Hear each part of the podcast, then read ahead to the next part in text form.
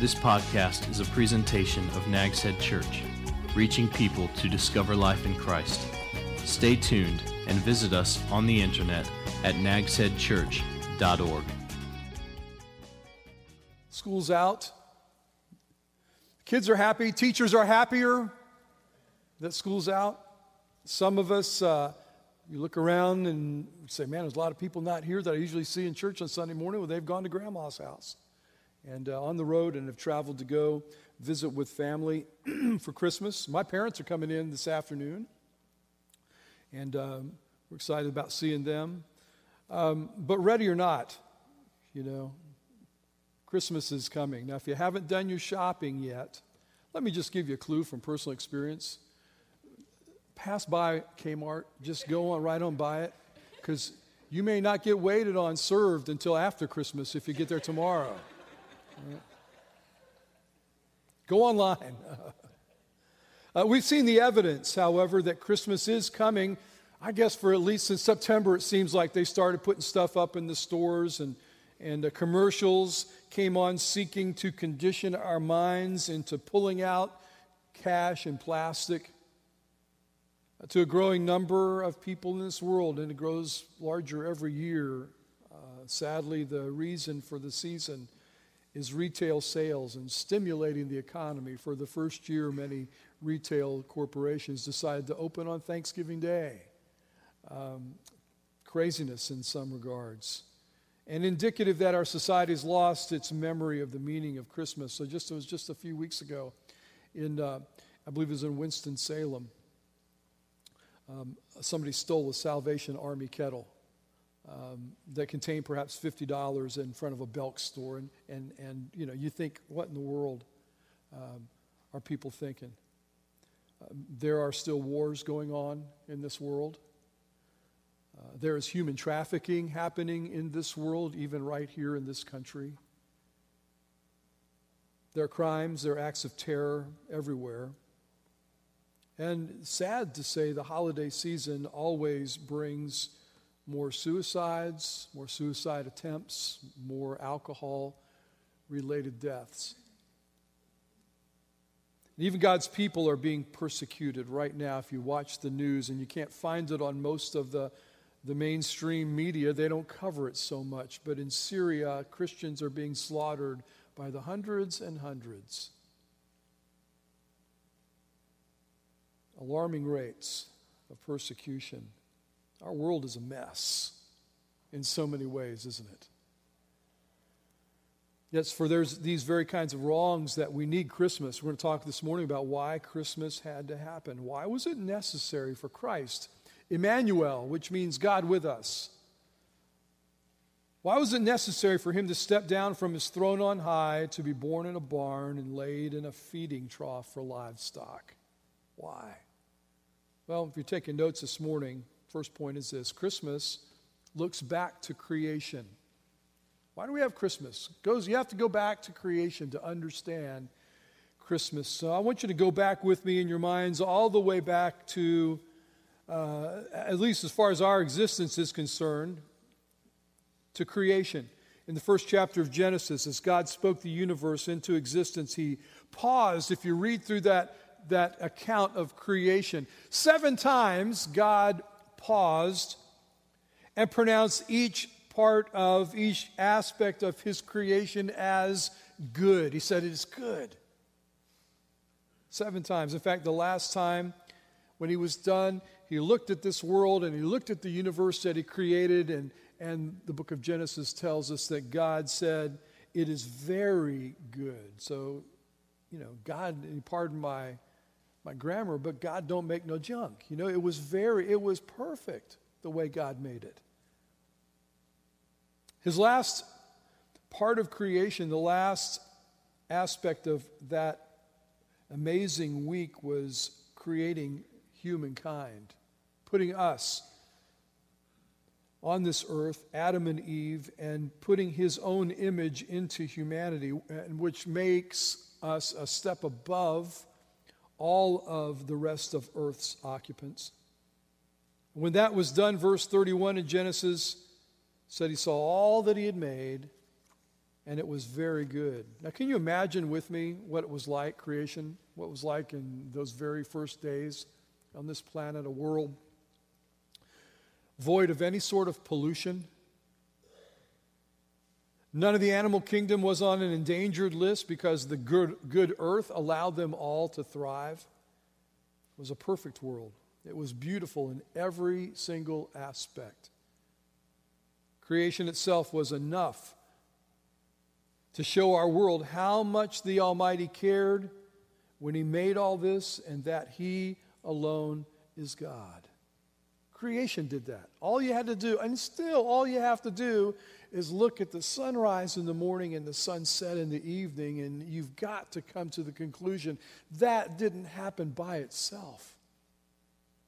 But something adverse would take place that ruined perfection, turning God's masterpiece into much less. I want you to fast forward with me to these words of Paul to the Roman church in Romans chapter 1 as he described what happened after that. He said, They, mankind, the human race, exchanged the truth of God for a lie and worshiped and served something created instead of the Creator who's blessed forever. They walked away from God, created their own gods that they found on this earth, the animals in the stars. And then you can fast forward again, way forward this time, to one of the last recorded phrases uttered by Jesus. John, writing the Revelation in Revelation 25, quotes Jesus as saying, Look, I am making everything new. Now, when that's not now. Uh, that's coming later sometime after his second coming, but it tells us this. His plan is to recreate what's been broken. That's God's plan for this, this world, to recreate what's been broken. That day's yet to come. Well, how does Christmas fit in there? Christmas was a necessary event that had to happen in recreating the earth and in getting what has been broken back to perfection. Secondly, in your notes, somehow perfection wasn't good enough, however. Perfection was not good enough. In the second chapter of Genesis, we move out of the first chapter in the creation, we move into the second chapter. And we're given more information about the habitat that God pre- provided for the man and the woman who first dwelt here. And we're told that from the dust of the ground, God created Adam. The word Adam, the Hebrew word, means man. So, ladies, look at the man next to you, if there's a man next to you, or look at the one in front of you or behind you. But just realize he's nothing but dirt. All right? Um, the Bible tells me so. now you understand guys a little bit better, all right? You understand little, little boys, you know, and the dirt and the mud and all that. Guy took, took a handful of dust from the ground and made Adam out of that. So it really isn't surprising, shouldn't be surprising, that when we die, our bodies decay after death and they return to dust again. But there was Adam. The, by the way, even though he was made from dust, ladies, he was the perfect man. In every way, God gives him a list of some tasks. You know, I don't want you to be bored, so I'm going to give you some things to do. Your job, Adam, is to manage all this creation, to look after it, to take care of it. And so I want you to go around and I want you to name all the animals. And he gives them these jobs to do in, in the garden there. But without, still, Adam was without someone with whom he could share life. He was, human speaking, he was alone. And so, and God knew that Adam would be lonely. It didn't surprise God at all.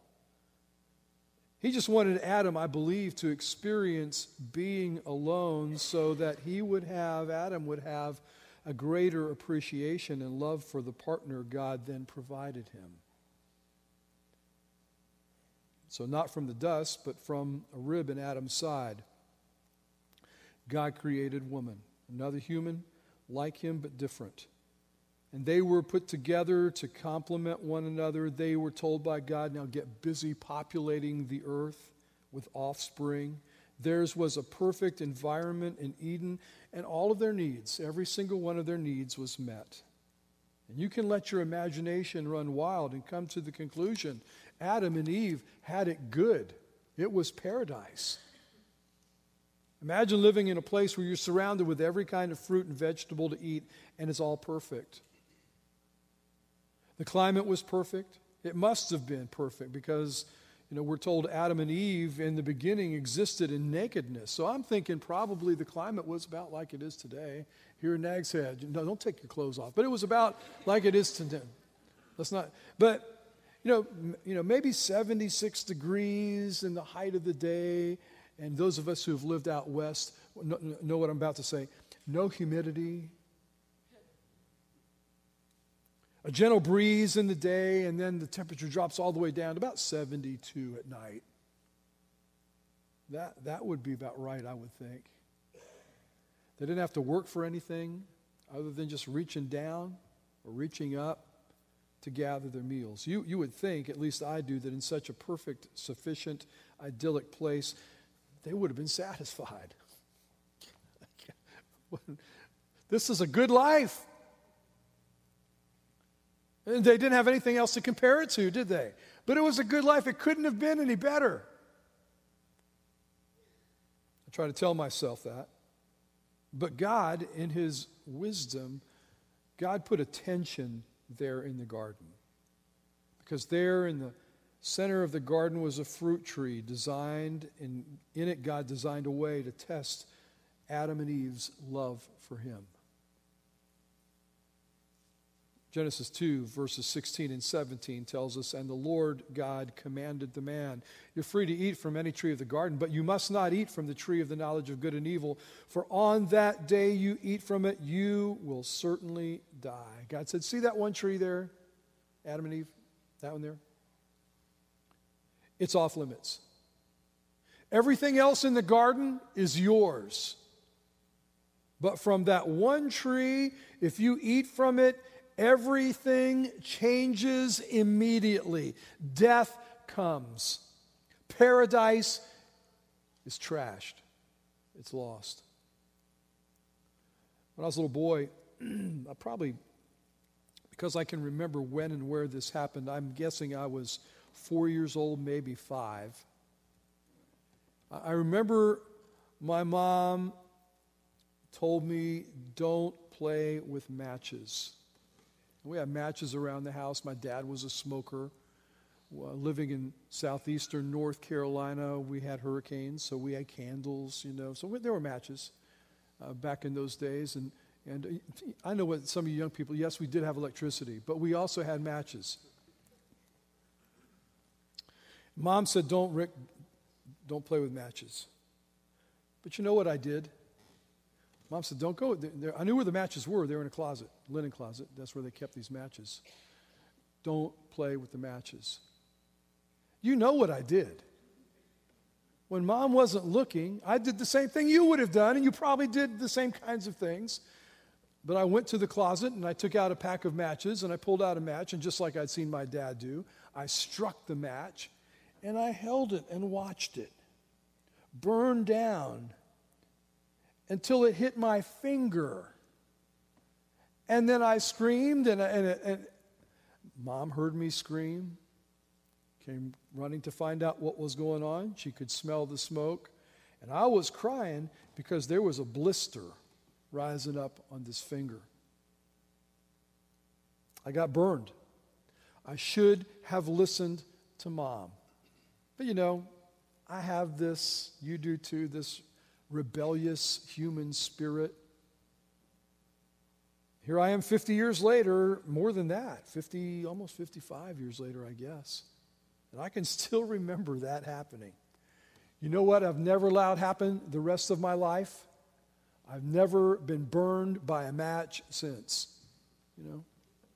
I haven't. I know what that match can do. But I still remember what happens when my curiosity got the best of me and I didn't stay within the boundaries that were set for me. God established some limits and some boundaries for Adam and Eve, not because God was a killjoy. My mom didn't tell me don't play with matches because she didn't want me to have any fun. She didn't want me to get burned. She didn't want me to burn down the house. That's why. She set some limits, and God set limits for Adam and Eve, not because he was a killjoy. He set those limits because he loved them. But the day would come when they would exchange that love and the life they had. They would exchange all of that paradise for a momentary pleasure. And that's why Christmas had to happen. Next point for you is why Christmas? Because everything's broken. All of us at some time have turned on a TV mystery or a movie, and, and, and maybe we didn't catch it at the beginning. You know, it's at the beginning of those kind of shows where they kind of introduce the plot, and you kind of know from the rest of the show, here's what they're trying to figure out.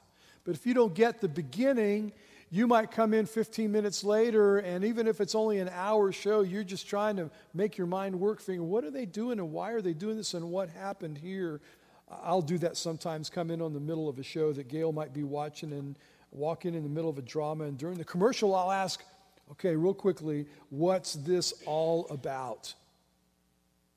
Tell me what's happened here. And she, if she's in a good mood that evening, she'll try to explain to me what, what during the commercial break what's happened thus far. If she's not, it's just kind of like, you should have been here. And uh, try to tell me what's going on so that I can grasp what's taking place. Now, even though Christmas is about a birth, in many ways, the ushering in of, uh, of something new, it's far, far, far from the beginning of the story. In fact, it's closer to the end of the story, really, time wise. And if you've never read or understood the third chapter of Genesis, way back at the beginning, you can, I don't believe, ever fully grasp or understand the need for Bethlehem's babe. Maybe it's for this reason that Christmas truly has become a most misunderstood celebration. I, I saw in the news the other day where some school, I can't remember where it was, but they had their, their school Christmas program. They probably called it Winter Holiday something or other. But they sang the song we just sang a few moments ago, Silent Night. But in the singing of the song Silent Night, in the end of the chorus, they took out, into each verse, they took out the words, Christ the Savior is born. And they just inserted and repeated the word sleep in heavenly peace. So it was a song about a baby, you know. But they took out Christ, and it's no surprised that that's happening because people don't understand Genesis 1, 2, and 3. The plea of the familiar children's Christmas song be good for goodness sake is one example of that misunderstanding because it proposes the impossible. We can't be good for goodness sake because we're broken by nature, we're broken. The solution is not to try to be good. The solution for what's broken is to be fixed by the Maker. So, your next point is that death was never intended for mankind. Life was to be enjoyed. Adam and Eve were to spend their entire lives, which would still be lasting today. You think about that with me? You never eat from the tree, you never die. If they'd never eaten from the tree, they'd be hanging out. Their entire life was to be spent in fellowship with God and with one another. They were, to, they were intended by God to last forever on a perfect earth. And I don't know, the Bible doesn't tell us, doesn't fill in a lot of the details, but I don't know if Adam and Eve were actually tempted to cross that line and eat the tree's fruit prior to Genesis 3. And I don't know, because I wasn't there, how difficult the temptation was. We're not told. And neither are we told how far along into their lives it was when the day of infamy finally came. Was it the second day? Was it the third day? Was it a year, two years later? We don't know. But no doubt the restriction and the warning that God gave were a daily remembrance. There in the middle of the garden was that tree, and they could see it probably every day. A remembrance that God had said to us, Don't eat from that tree. And that warning, that remembrance, probably for some time kept them from falling. That is, until that one fateful day that we read about in the third chapter. Satan, the deposed worship leader of heaven, had led a rebellion of angels against God and had been cast down to the earth. And it then became his goal to foil and spoil what God had done. And God created a being in man and woman with an ability to choose, and Satan knew that. So the Genesis 3 story is of how Eve and then Adam failed, going from perfection to brokenness. And it's not a pretty story when you realize that not only was all lost from Adam for Adam and Eve, all was lost for all of their descendants. And that's us. Some have commented that the third chapter of Genesis is the most theologically important chapter in all the Bible. That you can find the root of every doctrine that we believe as Christians in Genesis chapter 3. That's an interesting statement. The impact of that fall, Adam and Eve becoming sinners by choice, has infected every human being born since then but one. We all, here's the, here's the, here's the deal we all start dying the moment that we're born. And that's horrible news. The moment we're born, we begin to die. And that's why Christmas is indeed the total opposite of what happened in, the, in that third chapter. That's why Christmas is supposed to be merry, because Christmas brings the good news that God didn't give up on his creation. That God alone has the fix to our brokenness. And so, in your notes, the greatest gift was given by God. You know the story Adam and Eve ate the fruit, discovered they were naked. They didn't know that before. They tried to cover their nakedness with fig leaves. But apart from the life of the tree from which they were, uh, they were plucked, the, the fig leaves at best could only give temporary covering. And really, their attempts to hide their sin from God were silly. God, you're trying to hide something from God. And you know, it's silly, and, but really, let's be honest, we have ever since then, we tried to hide our sin from God. We tried to come up with new ways to make ourselves acceptable to Him. But nothing that we have come up with has removed the taint of human depravity. But God had a plan. It didn't end with Genesis 3. God didn't give up. The scripture tells us that even before the foundations of the earth were created, God knew how to fix broken people. After all, He created us. His plan was both simple yet so difficult for Him at the same time. It was simple for Him. I know how to fix this, but it wasn't easy. In fact, his plan would prove to be offensive to humanity because we like to think we can fix ourselves. You need some help? No, I'm good. Anything I can do for you? No, I'm all right. But we cannot fix ourselves. But God can.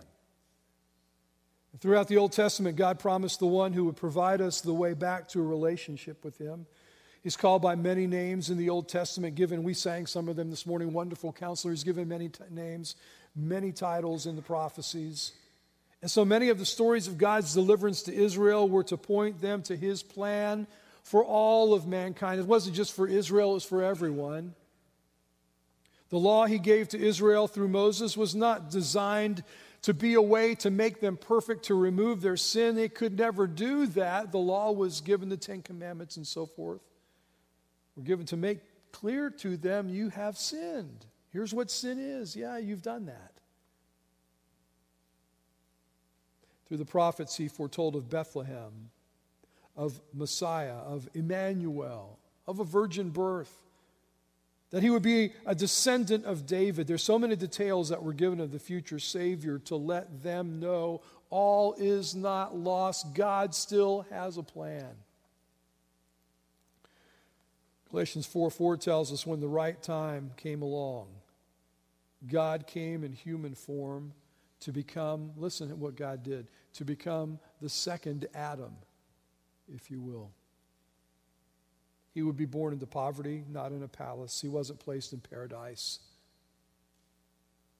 He would live life with all of its temptations. Hebrews chapter 4, verse 15 tells us that, that he would be tempted in every way like we are, yet he would not sin. And like Adam, Jesus had no innate nature to sin because just like Adam, Jesus had no human father. But unlike Adam, through his sinless life, he would show Here's what God's intent was from creation. More importantly, because of his unique sinlessness, Jesus was alone of all people ever born before and since, He was alone, uniquely qualified to pay the penalty for Adam's and by inheritance our sin. And as our substitute, he would be crucified. The Bible says the sinless for the sinful, the just for the unjust, that you and I might again have a relationship with the God who created and loves us, just as paradise was lost. When Adam and Eve believed the lie and they ate the fruit that hung from a tree, paradise for your soul and for mine can be restored by a Savior who hung from a cross. That baby in the manger.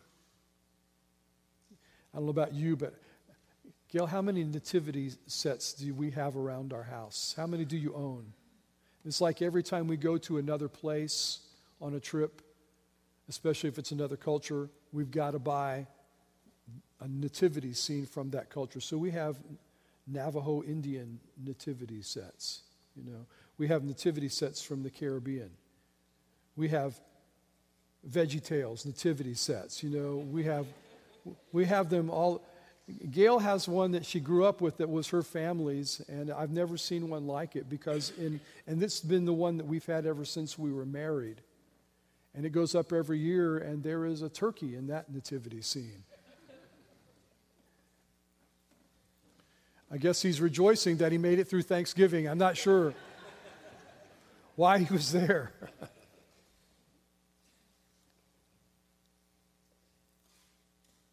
The baby in the manger was far more than a wonderful story. I, I love it. There, the, the church, we live down the street from Kitty Hawk Methodist Church, and they sit on the corner there, and every year they put an outdoor nativity scene, you know, with um, figurines that they have there in straw and some animals, and they have a manger, and they have a, a, a doll of some kind that represents the baby Jesus. But my little grandkids, when they come to visit or if we go for a walk down the street, they want to go down to the manger. As they come in to, to uh, grandmommy and grandpa's house, they want to stop at the corner and see the baby Jesus. But it's more than a story about a baby in a manger. The angels announced his birth to the shepherds that night because this was, he was the long awaited answer to the ultimate need for the human heart that night. This night is born to you a Savior, one who can save. Most amazing aspect of God's plan is that the salvation from sin that Jesus came to provide is offered freely to all who believe in him. Free. Indeed, the Christ of Christmas is the greatest gift ever. Let me ask you to bow your heads with me for a moment.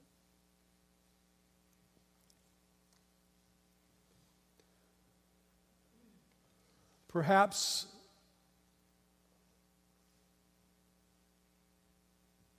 perhaps you know that you're broken.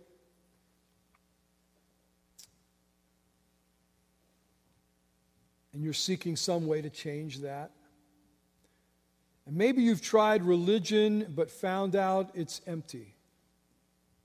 And maybe you've tried escape through drugs or alcohol, but when you've come down to it, the brokenness every day is still staring you in the face. Maybe you've sought to fix what's broken in your life through relationships, but found that they can't fix it. Maybe you've tried really, really hard to live a moral life only to realize the temptations are still everywhere, and like it or not, you sometimes stumble. The only fix is Jesus Christ becoming your Savior.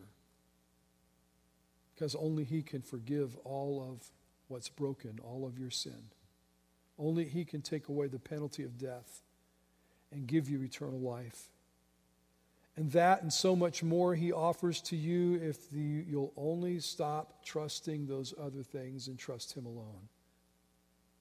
So, here on the Sunday before Christmas, the question is this If right now you know you're broken,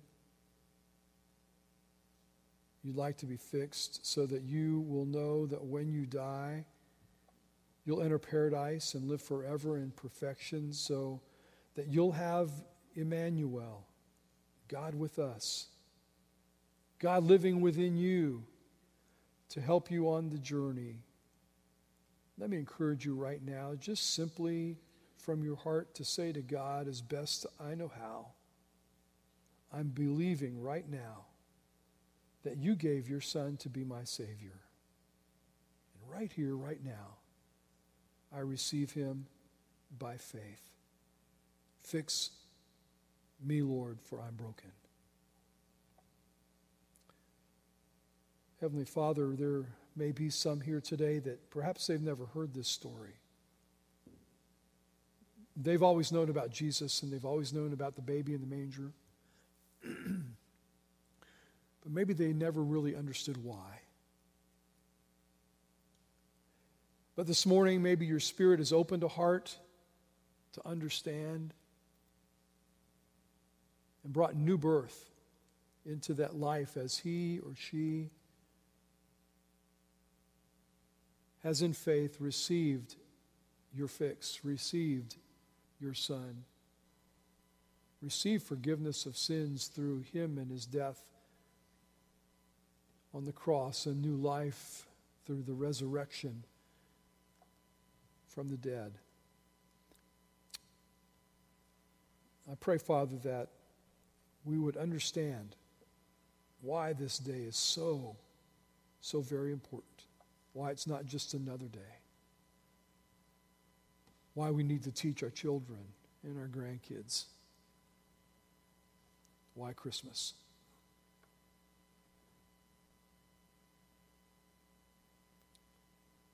If you just reached out for the first time in your life and you put your entire eternal life in Christ's hands, what I want you to do, in a moment, the band's going to close us out with a couple songs. While they do, I want you to take out a communication card that are in the backs of the chairs and fill it out, and on the back, check off the box that says you're receiving Christ as your Savior. And then when we're done here this morning, I'm going to be at the Welcome Center, and I just want you to come up to me and say, Look, this morning I got fixed. I put my faith in Christ. I, I just want to rejoice with you.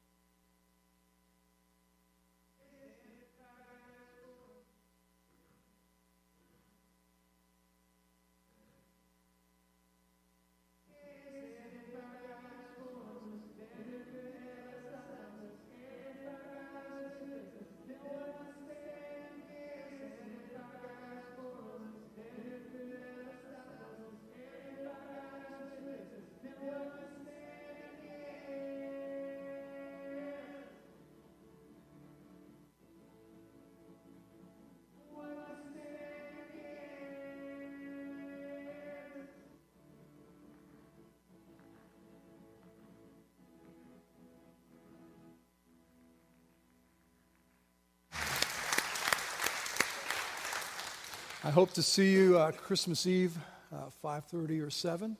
I hope not to see you next Sunday. Um, please don't call me and say, Rick, there's nobody at church. And I'll say, rapture. And really, and really mess with your mind, so don't do that. If you're a guest, stop and see me. If you got a card, I've made a decision for Christ today, please I'll be right out there and I'd love to talk with you. Let's go to the Lord, shall we? Thank you. God, that you are with us, that you gave your son Jesus, who would be called Emmanuel, which means God is with us. He is here with us. Thank you for your Holy Spirit, who, when Jesus ascended, soon after he came down, and now he lives within us to take us through this journey. I thank you, Father, that even though everything is broken, it can all be fixed simply and freely because you gave your Son. And all you require of us is to believe.